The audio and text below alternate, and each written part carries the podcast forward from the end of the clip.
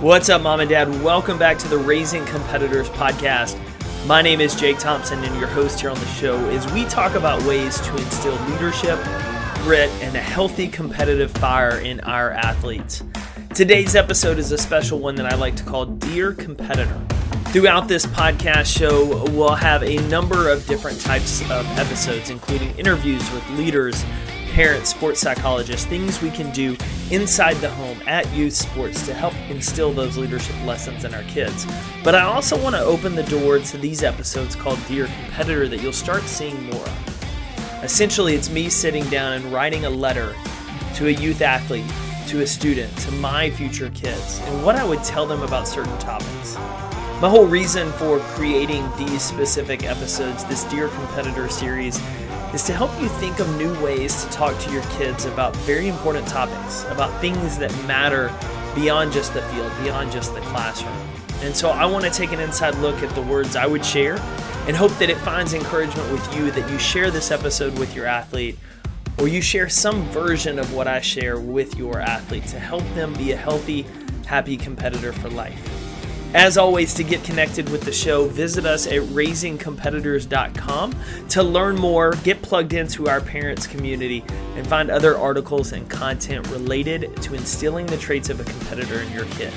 Now, let's dive into this week's show as I write my competitor a reminder about what's being built.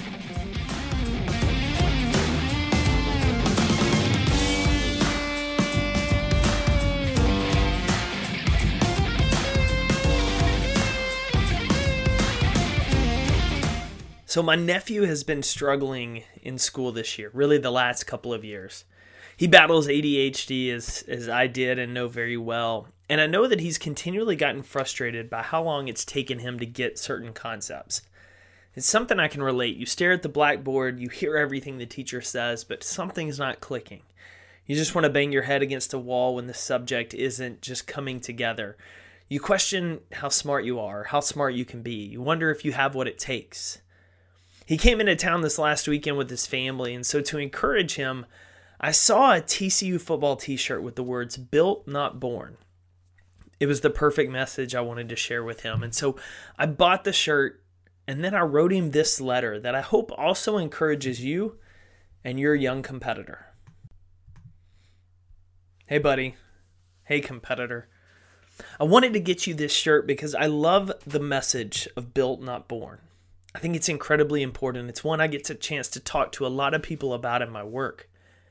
You see, it's easy for us in life to make two small mistakes. The first, we rely on our natural ability. We rely on how naturally smart or athletic we are in order to help us succeed.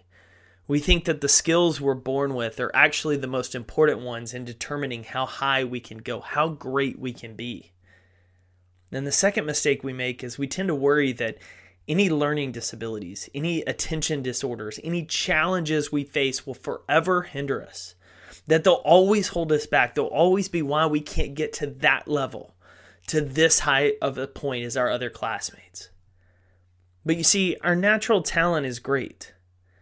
But the most important thing about us is what we choose to develop and build. This is a lesson I learned not even until my late 20s that I wish I didn't know at your age. It's like playing video games. We can continue to level up and improve how well we play by just trying things, by working through the difficult levels, by building our skills in school, in sports, in video games, and in life. We grow them day by day, choice by choice, by just working them over and over and over again. When we take that new game out of the box and we put it into our Xbox and we start to play, we don't automatically jump to the most advanced level. We usually start at beginner, and then we work our way up to the medium level, and then to hard, and then to very difficult. But it's only through trial and error. We don't get discouraged. We don't get angry. We don't quit. We just keep working through the process. There's a lot of kids in school right now who may seem smarter than you. There's a lot of kids in sports who may seem like they're just more talented than you. When I was your age, there were a lot of kids more talented than me too. I thought that meant I would never move past them in grades or areas of life. But you know what? I was wrong.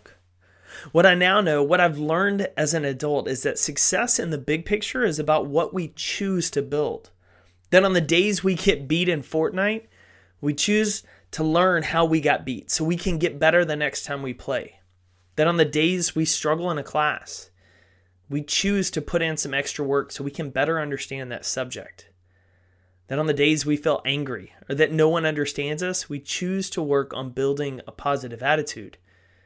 It's our choice, our control, our decision to do that. Just like you've continued to pay attention, put in the work, and grow in your youth group at church, you've got that same opportunity to continue building your brain, your strength, and your skills in life. I want you to wear this shirt not only to cheer for my team with me, but more importantly, I want you to be constantly reminded that the most important thing you can do is focus on building the skills you want to be great at. Focus on developing the things that matter, things like your fishing, your math skills, Fortnite, football, you name it. Just focus on working at it. When you get frustrated, keep working at it. And when you start to have success with it, when things start to come together and it clicks, keep working at it.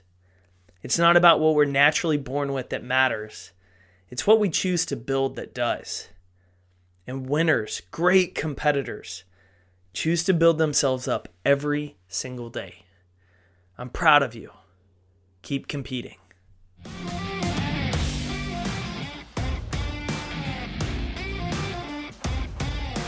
Thanks, Mom and Dad, for tuning in to another episode of the Raising Competitors podcast. As always, to get connected and learn more, check out RaisingCompetitors.com. And be sure to support the show by checking out CompeteEveryDay.com. You can find some motivational apparel for yourself, for your kids, great podcasts, and other programs that we offer at Compete Every Day. Until then, keep instilling in your kids the importance of competing every day and setting them up for success in school, in sports, and in life. This is the Raising Competitors Podcast.